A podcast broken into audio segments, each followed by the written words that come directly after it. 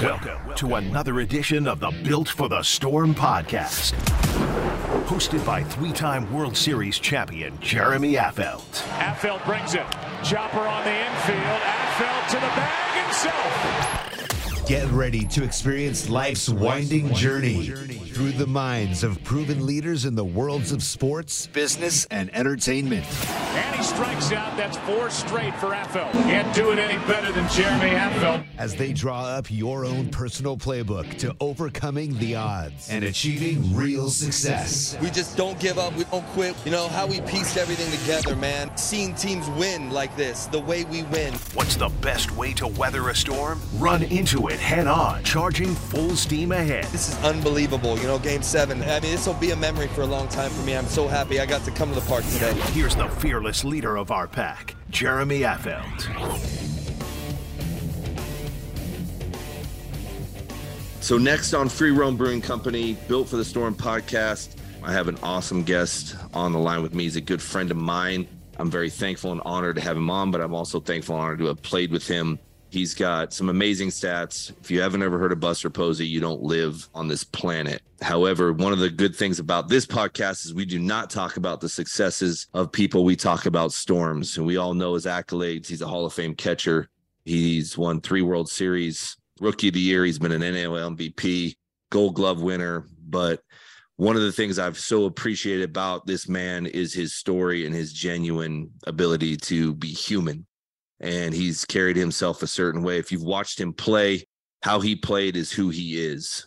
And we are very thankful to have him on this podcast. I am very thankful to have a conversation and to get into some details about his life that he may or may not have shared with a lot of people. But that's what we do on this podcast is we talk about storms and we talk about how they shaped us, uh, how they are very much important, a part of our life. We don't always like to go through them, but they are exactly what we need to become who we are and to become who we want to be in life. So, Buster, thanks for joining me on the podcast this morning. Yeah, man, pleasure. Um, when you asked me to do the podcast, knowing you like I did, I wasn't sure if it, I was going to be talking or you were going to be talking the whole time. So, kind of interested to see how this goes.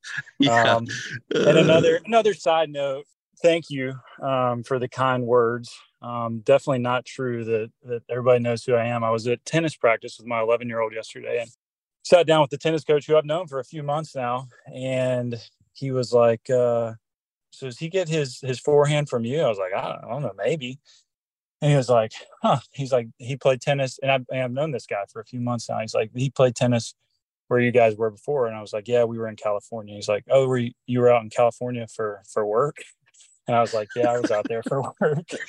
and I and I had told this guy already. I had said, you know, I played baseball for 12 years. And he's like, Oh, yeah, I did too. I was like, Huh, okay. So I was like, Where'd you play baseball? And he's like, Well, I played, you know, for 10 years up until high school. So I was like, Oh, all right. That's um, awesome. It's a little bit different baseball path, but I, I get it. So yeah. everybody does not know who I am and uh, thankful for that. Actually, really yeah. thankful for that. Well, the common story that we always hear, and you know that is, well, I played, then I broke, blew out my rotator cuff. You yeah, know, that, that's why.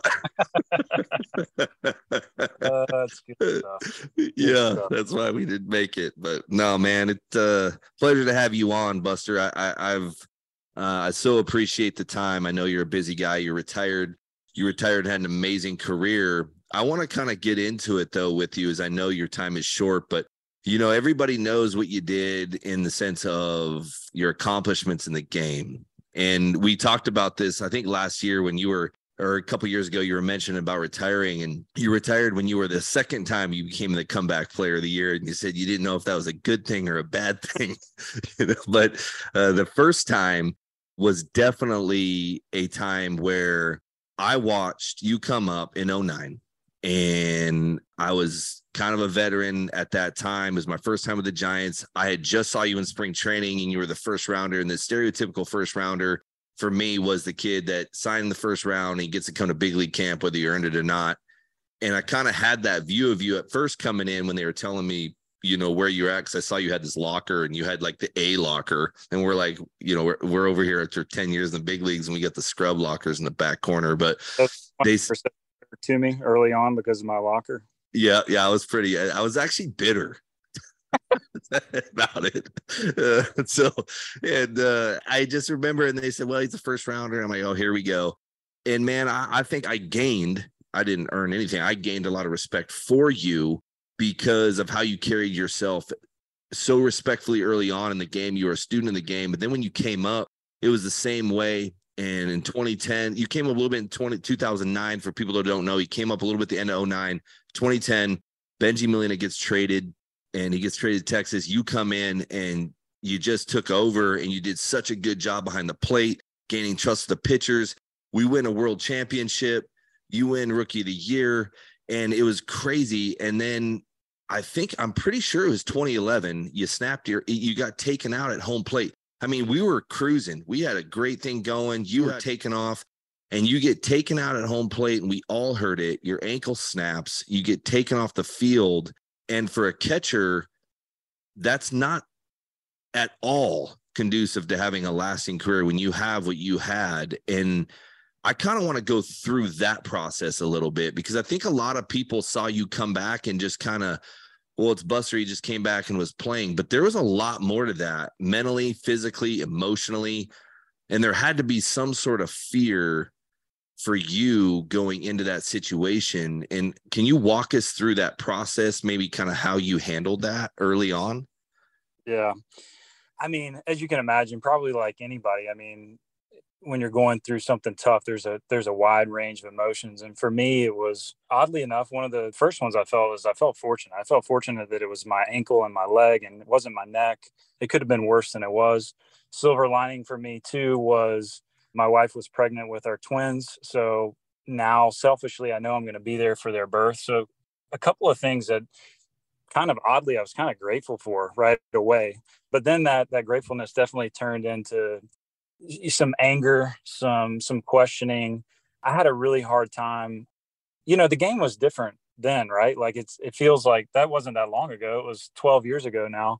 But it was a completely different game. I mean, that was a legal play. That was a play that a lot of times guys would be congratulated for is like hey you you did your job you knocked the ball out and it was almost like a, a badge of honor to destroy the catcher which now you kind of think about it you're like man it's bizarre it's almost like a a, uh, a guy re- returning a punt has no idea where the the defense is and he's you know called a fair catch essentially if you're not you know right on top of the play you could say have that analogy and then just absolutely getting blindsided it's pretty I think now that we're removed from it now, and it's not the quote unquote norm, I think we can kind of see that it's it's a pretty silly play. So I kind of had that perspective already, and so I was pretty bitter about that. You know, Cousins, I've not, I still haven't talked to him to this day, and and my my initial reaction is I didn't want to talk to him. Um, yeah. And that's definitely changed as years have gone on. And at one point, I tried to reach out to him. I think just a couple of years ago, and you know, it, it obviously presented challenges for him as well, right? I mean, there was a lot of anger and resentment from the fan base, and uh, I hate that for him too, right? Because again, yeah. he was he was making a play that he thought was something that was helping his team, and uh, I, I, my heart does hurt for him that it's caused you know whatever amount of turmoil in his life. So you know, bitter and resentful for being in the situation, and then just kind of confusion too, right? Like not knowing you mentioned like i don't know can i play baseball again i, I don't yeah. know i'm 24 years old and you start thinking about like i don't even know i don't know if i can get behind the plate and squat again so really where my mind had to go and dave groeschner who's a good friend of ours our, our trainer that's still the trainer there he really set a great tone for me he was like buster he's like you know as cliche as it is you really just can't look past today he's like you have to be in the moment and understand now your job is not a baseball player anymore. Your job is to rehab your leg to the best of your ability. And that really hit home for me because it was like, you know, like a lot of us, probably professional athletes, were very much goal oriented. So I was able to kind of grasp onto that concept and say, okay, today I'm going to accomplish this. If it's a matter of just sitting on the table and icing my ankle and trying to get swelling out of it, that's what I'm going to accomplish for the day. So really compartmentalizing and uh, not trying to get too far ahead, not trying to think like, well, what if, what happens if this doesn't go the way that it does, um, and just saying like, okay, let's accomplish a little a little goal today. And those goals got bigger and bigger and bigger as we as we moved along. Um, but I will say, even as like 2012 approached, I was still having a. You may not remember this, but I was still having a really hard time running. Like, I mean, I couldn't even all yeah. the way up season starting. I had a really hard time. I could run straight, but I couldn't really turn and uh, I was like, shoot, like, I mean, I'm I've never been fast, but I still need to be able to run a little bit. Yeah. Um, so I think it still helped though that I had the mindset. I was like, okay, that's today. You know, tomorrow might be different.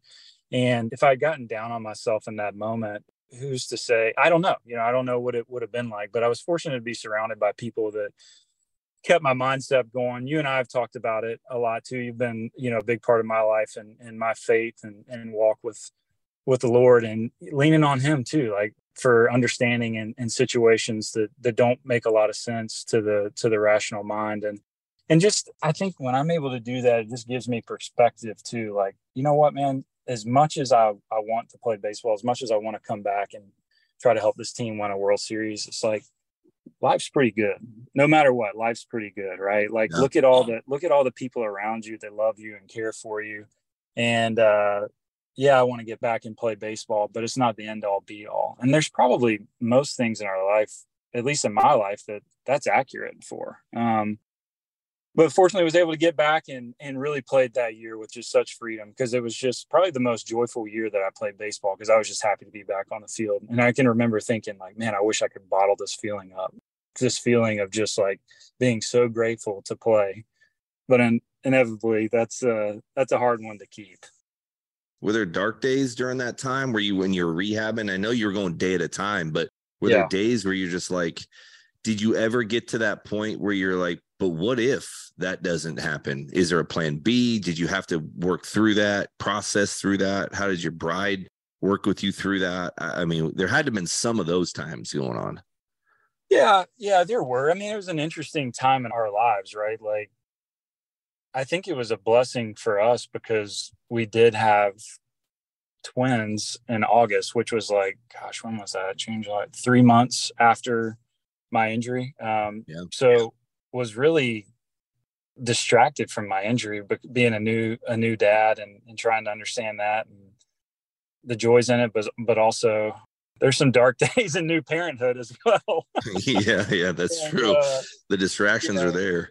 Yeah, so they were there, and I mean, again, I, I think I was I was fortunate to, to have perspective, but I mean, yeah, dark days like anybody who tells you that they've not had dark days is is not being honest. We've all been there, and I, I think it's a for me, it's like grasping on to what I believe in and I know to be true. And for me, it's you know it's my faith and uh, and this, the others around me that care about me, and you know, fortunate to have that that good base. You think going through those times though, the storms like that storm.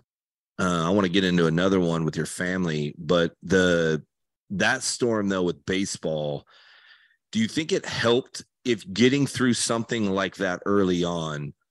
Because what happens is, is you win a world championship in 2010. Most guys, I mean, we're t- I play with Griff. He played 20 years. The guy did everything he could possibly do. Shoe in Hall of Famer. He never won a world championship. It's not that easy to win a world championship. So to come up that early to win one, it's really easy then to get complacent in the sense of like, I've got on my finger what 90% of some of these guys that play this game never get to have on their finger. And so it's easy for me, it's almost like my first World Series was in 07 and we lost. You didn't get the ring. So there's still that thirst to get it. So once you get it, for me in 2010, I remember when I got it, it was like, man, I accomplished it. I did it. Like I've done everything that I want to do.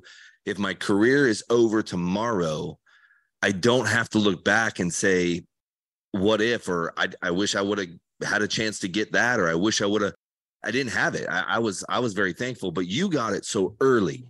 I mean, you're talking a, a year into the big leagues, you got a ring already. And it, it's very easy to get to where it's like, eh, I know we're all competitors, but do you think that going through that and being able to say, man, it's fleeting, anything can happen You can get taken out of home plate. You can get hit in the face with a ball. You can do all these different things that can cause your career to be over. Those kind of things kind of is what maybe were you, were you able to kind of almost always look back and say, I'm just thankful to be able to play. Like I'm thankful that I came back and it's driving me to continue to just be the best that I can be because you don't ever know when it's over. Did you get that from that injury? Yeah, 100%. Um, and I think that's why, like when I mentioned playing in 2012, I felt like I was able to play with such joy and freedom just because of that perspective that, that you talked about. And I wish I could tell you, Jeremy, that I had that the rest of my career, but it wasn't.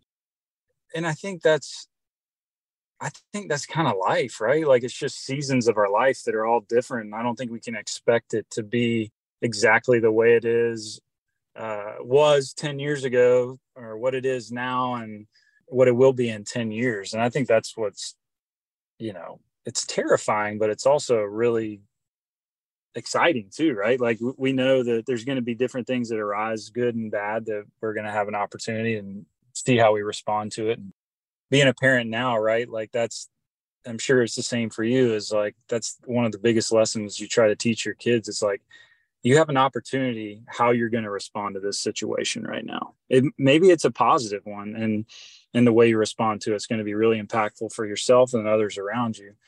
Most of the time it is the hard ones, right? How do we respond to that? And I think just by example it can be so important to other people to see when things are not going great. That was always a big thing for me, and I think you did a did a good job with it too. You and I were close enough that you shared some of like you know your feelings towards the end of your career, which I think were completely you know normal, especially now going through mine. But being able to come in the clubhouse, right, like when things are not their best, but making it more than about you, right? The way that you carry yourself, the way that you walk in and are able to have a conversation with somebody and they'll be like, man, this guy's got, you know, he's 0 for 15 right now, but he's still willing to, willing to sit down with me and tell me what he thinks or willing to hear me out.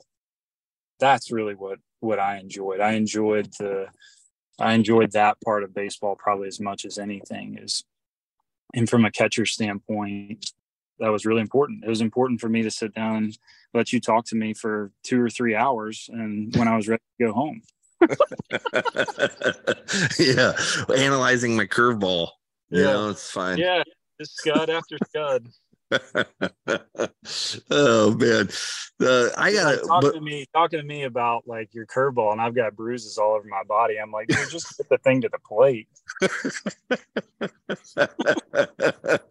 oh man. Uh, well, the good thing is, is I always thought hitters were dumb. They swung at it anyway, so that was good. that's, you know? that's pretty pretty accurate. Pretty accurate. oh, that's good. Yeah. The uh, real quick, you, you're so famous for the Buster hug. The reason why I'm intrigued by it is because I really like the angle that you took in how you played the game. Because the game you knew there was a lot of storms within the game. You've got storms outside of the game. We've got marriages we've got conflicts we've got injuries we've got like you were saying the 0 for 15 struggle. The game is built around failure pretty much and you're dealing with all this but you you've been a part of a lot of big situations i mean a lot of big you, you've caught a lot of you've caught several no hitters and your hug after a no hitter was kind of it was like it was a hug but it was it was like hey man it's just like excitement, but the World Series, and you did it after every World Series. And the reason I was I'm so intrigued by it is you you just were so even keeled throughout your entire process of the game, hitting, catching. I never saw you show. I saw you show emotion, but it wasn't like a out of control where I lost self control and I just you know, we saw guys just freak out and throw stuff and scream. I did it. I, I wore my emotions on my sleeve a lot, but you really, you really held a lot in. And then it was just at the very end, man, after a World Series, you just the amount of energy and emotion that came out of you was so like refreshing and fun to actually see. Do you is it because you felt like your position is a big deal, man, because you're actually dealing with people you're with going through storms. You got a pitcher every night that's probably going through a storm. Cain could be throwing seven shutty, and then one of us could be just like not even close, and we're freaking out in our brains, and you got to try to maintain all that was that energy the Buster Hug energy for me, they marketed it, but there's a reason why the energy was there. Can you give us a little bit of understanding of how you felt going through the process of a year into winning it all? Because you were behind the plate for every one of those things. That's a view that only you got to have. I can't describe it. No one else can describe it. You can describe it and how you kind of had to handle all of that coming at you. And your ankle is hurting in 2012, but I mean, it hurt. I was, you, you, I'm sure you had, I'm sure you had some aches and pains in that thing for your whole career. I mean, there's a lot going on, man. So, how do you process that? And what was the energy behind that hug that you would give at the end? Yeah, yeah, it's a good, good question. Um, as you know, probably or, or may not. I mean, I'm I'm actually not like that big of a hugger. Like that's not like yeah, I know you're not. That's why I'm intrigued by it. my first instinct to be a hugger. Um, yeah. I'm not sure how you felt at the end of the World Series, but a lot of times for me, I was I was obviously extremely excited and thrilled to win, but it was a relief. It was kind of like this feeling of like, okay, we get you know you mentioned dealing with with pitchers like for, eh, for a catcher you're waking up every morning like all right i'm facing you know verlander today i'm facing scherzer tomorrow i'm facing Fister tonight anibal sanchez i got to get their lineup with you know prince fielder delmon young who was killing at the time miguel cabrera. And so it's awesome. Don't get me wrong it's awesome. But by the end of it there's just this release of emotion. It's it's happiness it's excitement. It's also uh, uh, relief that the job that you were you set out to accomplish was accomplished. And and for me, I felt, I mean, like like you, like it was just a you know each one of those was just a truly just a dream come true. I mean, I, I can remember being in high school and just wanted nothing more than to win a state championship. We came a game short. Going to college, same thing. I wanted nothing more to. Florida State had never won a, a college World Series. Been there a bunch. We got there, we didn't win and I get, you know, like you're saying, it was year one and totally get that where you're coming from there. But at a really young age, I had set my sight on like, I want to be a part of a championship and I want to feel like what that is. So just years of work and uh, coming out right there. And yeah, it's just a, it's one of those moments. I think the reason I could be wrong, but I think the reason that it kind of took a life of its own is because of what you said. It's not, it wasn't really my first instinct to be a hugger. And it was real. You know, it was real. It was a real reaction in the moment. I probably, if I could go back, one thing I would have changed in 2012, I would have speared Romo instead of hugging him, just to, just for fun. And Sergio, Sergio would even he'd be like, "Yeah, you probably should have," you know. Yeah, exactly. Yeah, yeah, he probably would have loved it. It would have been a great Sports Illustrated cover. Oh my god. No, it's good. That's good. Okay, so fast forward 2014, win another one, celebration, Buster Hug again, bums on the mound, does it, move on. Now, now you're looking at a 2010 and a nine where we won a little bit. You were kind of a part of that team a little bit in September, but then pretty much we didn't do bad in our odd years. We didn't do great, but we kind of just won, but we didn't win win. But then now, now you're going into a 15 kind of a lull year. 16, you guys make it to the playoffs again. Tough series with Chicago, but then you also ran a couple of, of years. Now you're getting into where you just are losing all the time, like losing all the time. But then your last year, you win a hundred and gazillion games. You go off on a good note and you decide to retire and you win comeback player of the year. People are like, how does he win comeback player of the year and want to retire after one of his best offensive years, 107 wins, and just says, I'm done. But what people don't understand is the year before, the reason you were comeback player of the year is because you went through an adoption situation. You had COVID, you had to deal with that process. But even before that, people know that you've adopted twins again. To me, this is where life really works on you. Baseball is baseball. Like you said, there's more to life than baseball. You always knew that. You always played with that mentality. But now you're dealing with family, and family issues are way more, way more important to all of us, obviously. And when we're dealing with a storm in our family, to me, that's where you know the rubber meets the road for me like that's where baseball our mentality of baseball and this is where I viewed it. This is where it kicks in. I went through a tough family situation, lost a marriage, but by baseball mentality, how I handled storms, how I took it as what's my controllable, what's my not my controllable. What can I do here? What can I do? How do I separate? That was big for me in my family situation, but it had to be big for you and yours because now you're dealing with an actual real life, not a baseball's going to leave. This is my wife. These are my children my future children and we're running a crazy storm. Can you talk to me about, would you be willing to talk to me about that storm of the adoption process and the emotional roller coaster that took you on and the, the amount of strength you had to definitely lean on Jesus. You had to definitely get with your best friend who's your wife and be like, we've got to hunker down here. We've got to stay focused and work through this. Can you, would you be willing to talk about that at all? Yeah, no, I'd be happy happy to share it. I mean, I think what I've learned about the adoption process is, you know, unknowingly before we started, I just kind of assumed like it'd be something that would, you know, not necessarily quick, but maybe within a year, uh, you know, we'd be blessed with another child.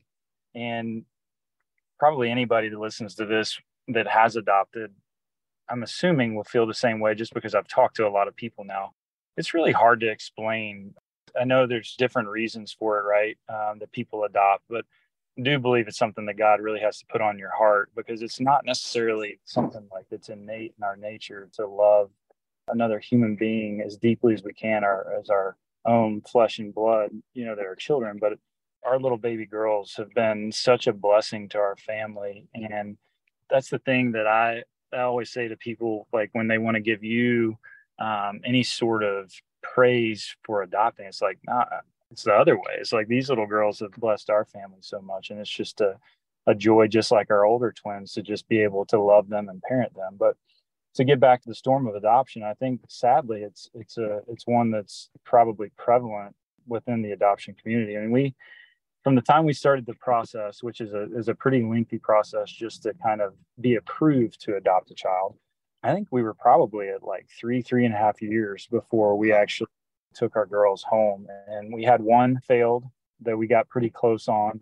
And you know, as much as you don't want to tell yourself that you're, you don't want to get too emotionally invested, it's it's nearly impossible, right? Like you start to think right. about what this child, and uh, so when it doesn't go through, it's obviously tough. The second one we had, for better or worse, we really involved the second adoption we tried to make happen for better or worse, we really involved our uh, older two twins in the process. And I won't say where this adoption was going to take place just for, you know, the sake of anonymity for everybody, but sure. I'll say we went and met with the birth mother before she gave birth and everything was go. Come back. We're like, we're going to take our older two with us, fly to the place. Baby's born. We hold the baby as our own for three days. And the birth father changed his mind as we're getting ready to go home and take our child home. I mean, it was devastating. There's no doubt. There's no other way to put it. It was devastating. I mean, I've never seen my wife as distraught as she was. And our kids, you know, were old enough to understand what's going on and they were upset.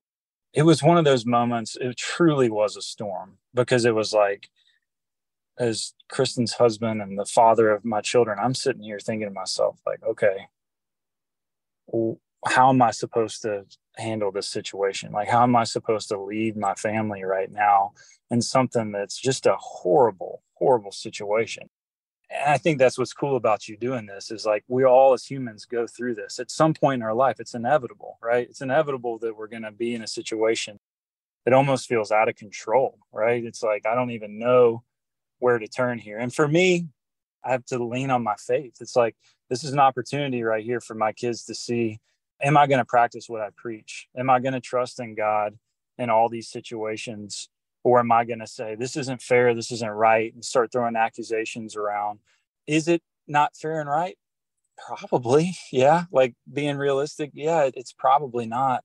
But also, like, I'm not so naive to say that I'm privy to the whole picture of everything as well. And that doesn't help the hurt in the moment, right? But for for me, I felt so fortunate to have that lens. one of the saddest things I think I've ever done. I, I walked what I thought was going to be our daughter to a vehicle outside the hospital and put her in the car, and you know, she's gone. And, you know, later that night, I was able to grab my kids and my wife and pray. And just being able to, um, to lean on a, a being that I know is bigger and, and more all knowing than me brought me a lot of comfort.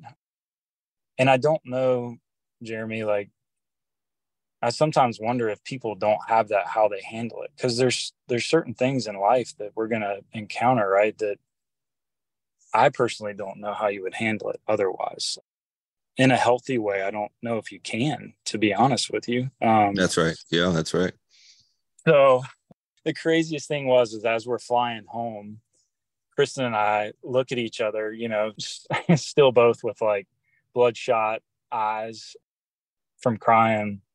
And we're like, we still want to do this. We still want to go through this process and we still want, even with all mm-hmm. the hurt, we still want to do it. And I think that just was like, it just spoke volumes to both of us that, you know, I guess it, it kind of gave us confirmation that this was the right path for us to be on. And even though it hurt, it, it was the right path. And I had a, I think a mutual friend of ours, Terry Evans, you know, played for probably 10 years in pro ball. Yeah, from UPI. Yep. Yep. You know, Terry, we were talking the other day, we're doing a study together with about 10 guys and and Terry was like, "Man, that's that's living. Like if you don't feel pain from time to time, if you don't experience that whole range of emotions, if we're just constantly trying to find a state of quote unquote happiness, he's like, that's not really living." And I thought that was a profound comment because it's like you think about moments in your life that you really like are impactful. They're not necessarily all good, right? But hopefully we're able to gather something from it that we can point to that good came from it. But I, I just think our tendency is just to protect, protect, protect, protect, right? And it just it sometimes keeps us from we might miss out on some things otherwise that are just so wonderful and beautiful because we're afraid to be hurt. And I can understand that, right? I mean, I can understand that, but I'll say the hurt that we felt pales in a comparison to the joy that we have parenting our two and a half year old twin girls. That if we had otherwise balled up and said, We're out, we're not doing this, we don't want to even put ourselves out there to possibly be hurt, we don't want our oldest twins to possibly be hurt again, we would have missed out on getting to, to parent these little girls. Um, yeah, yeah, it's it's been a great journey, one that's you know, Lord willing, just starting, and uh, feel very fortunate to parent all four of our kids. Yeah, and one of those one of the things we have to realize in life, whether you believe in God or don't believe in God, for me, I always love the saying, if you don't believe in God, it's okay because God believes in you. But hearing your conversation on you don't know if you could even get through some of these things without relying on Jesus, without having someone bigger than yourself to rely on that has no all, say all, sees all, end all, but then also he's the one that you feel which I would agree with, obviously, called you to the adoption process. So when something fails and falls through, there's something that you have the ability to say, unfortunately, that was really painful. That was terrible. I don't know why we went through it. I do have an understanding that I think that it obviously brings you closer to your children and to your wife and say, okay, we still want to do this. We need to hunker down here you almost have that more of that passion, that love, that understanding of when the right adoption is in play. This is who we're supposed to adopt. God said no, He shut the door for whatever reason. He sees more than we see. And our right. faith is tested in that situation and therefore it's strengthened. And being able to say, but He still called us to this, He still gave us this feeling of the adoption is the right way. So I don't know why it didn't work. I don't know why I'm in this storm, but I'm also called to run through that storm, push through that storm because we talk about time on the podcast. When you get through a storm, there's always sunshine on the other side of it. If you run from it, you stay in it longer. If you go at it, it passes over you and there is sunshine on the other side. And now with these two and a half year old girls, there's that sunshine, there's that smile, there's that where I'm sure your wife doesn't go one day without looking at your baby girls and you're like, this is life. I have four beautiful children. I've got it's hard, but it's also worth it, you know, and you went through it. And I think that's an important thing to learn from that. Yeah, no doubt, no doubt, and I think it's taught me. Um, I think by nature I'm a very controlling person, so uh, I think that was another lesson for me in all of this is that, man, I'm out of control. I'm not in control in this, and I had to relinquish that control to to God. And uh, you know, we when Kristen and I decided we wanted to adopt, we really had no stipulations. We are like, our only stipulation, we don't care about gender, we don't care about race. We just don't want twins. We're like, we want to have one baby that we that we can love on.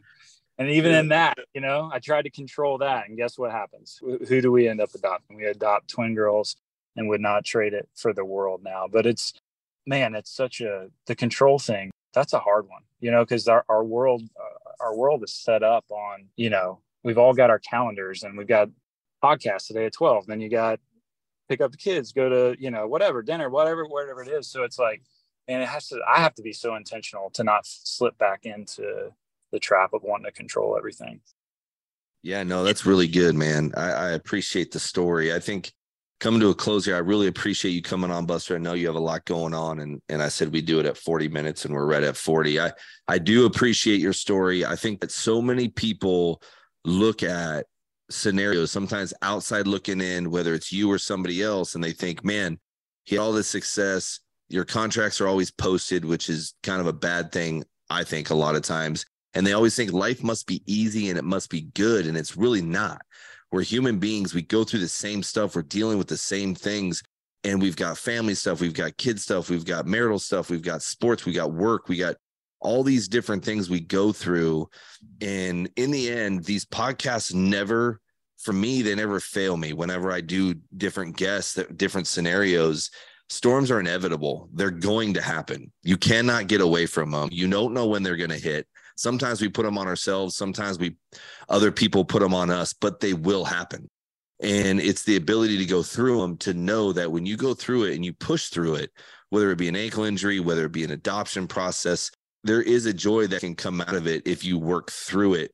But in every case, and not everybody I have on here thinks the same way, but in your and I's mindsets, man, leaning on God is the only way to get through a storm. And it's the only way to push through it. Having people around us to help push us through is super important, whether it be friends, family, uh, yep. you know, a wife as dedicated as yours, kids that are just with you, all those things, you will get through it, but you do go through them. You are not at a touch and you're not the one that has to be uh, avoiding it. Because for me, everybody on here, if they're listening, it's going to happen, but push through it and trust the process. And if you don't have a faith in God, this might be a time to learn to grasp that or to seek that or or to get more understanding of maybe this might be a situation to uh, have a faith. And i appreciated wa- watching your faith buster throughout the years and i appreciate your faith now. I know you're doing a huge study in atlanta. I've been hearing about it. So uh, i think you're doing great man. I'm proud of you brother and and um, thank you so much for coming on this podcast. This is awesome. Yeah no my pleasure. And and just to kind of add on to what you were saying there for somebody that doesn't believe or has interest in believing i think I think one of the best ways to explore your faith is to find somebody that you in your life that you know is a believer of Jesus and go to him and ask him. Because I know you'll agree with me on this is like, there's nothing more in the world that I enjoy talking about than that. So if you're ever questioning and you're like, man, I don't know, like how to approach, I promise you, if that person's truly trying their best to follow Jesus and, and what his ways were and are, then they will so happily talk to you. And I think that's yeah. just that's the only way you're ever going to know, right? Is to to it's the way that I've I've learned, and I still try to do it. Is is I try to lean into people that I feel like are further along in their walk than me. And uh, you were always good for me early on in my career because my my natural it has changed a little bit now, but my natural tendency would be to just kind of hole up. It's me against the world. I can do it. I'll be able to push myself through it and you were always grabbing me hey let's go get coffee. Hey let's go to dinner. And i now being older i and i just realized how important that community and relationship is in life. And i think the last thing i'll say here is that it is because of these storms you're talking about man. Like if, yeah. if you don't if you don't have that when you go through uh, some turmoil it's like whew, man it's going to be really really hard. Not to say that it's not going to be hard but at least you can draw strength from those that are that are close to you. That's right. That's right. Man, Buster, thanks for coming on. I appreciate you. Again, this is Built for the Storm podcast in Boerne, Texas at Free Roam Brewing Company. Thank you for listening. Uh, what an awesome podcast again. Thanks, Buster. Appreciate it, my friend. You got it, man. Pleasure. You've been dialed into the Built for the Storm podcast with Jeremy Affeldt. And he strikes out. That's four straight for Affeldt. Can't do it any better than Jeremy Affeldt. If you like what you heard, please like, rate, and subscribe on Apple Podcasts and Spotify today. Jeremy Affeldt here for Free Roam Brewing Company. Do you enjoy craft beer? I do. So I started Free Roam Brewing Company. Our logo, environment, and community all reflect the mighty buffalo, a creature built for the storm. It symbolizes inner strength, perseverance, and a love of freedom. Here at Free Roam Brewing Company, we are determined to strengthen our community through the love of craft beer. Our premium quality lagers and ales reflect the diverse experiences and tastes of our community. In a boundless world of potential beer styles, we cherish the freedom to roam. So if you're in the Boerne area, whether local or passing through, join us on Main Street and enjoy your freedom. Jeremy Affeldt here for the Hotel Via. I know you've heard it's at the intersection of sports, technology, and entertainment, but for me, it's my home away from home when I visit San Francisco. I can give you 50 great reasons why I chose Hotel Via, but it's easier for me to say it provides all the comforts of home, family owned and operated, and of course, it's across from the beautiful Oracle Park.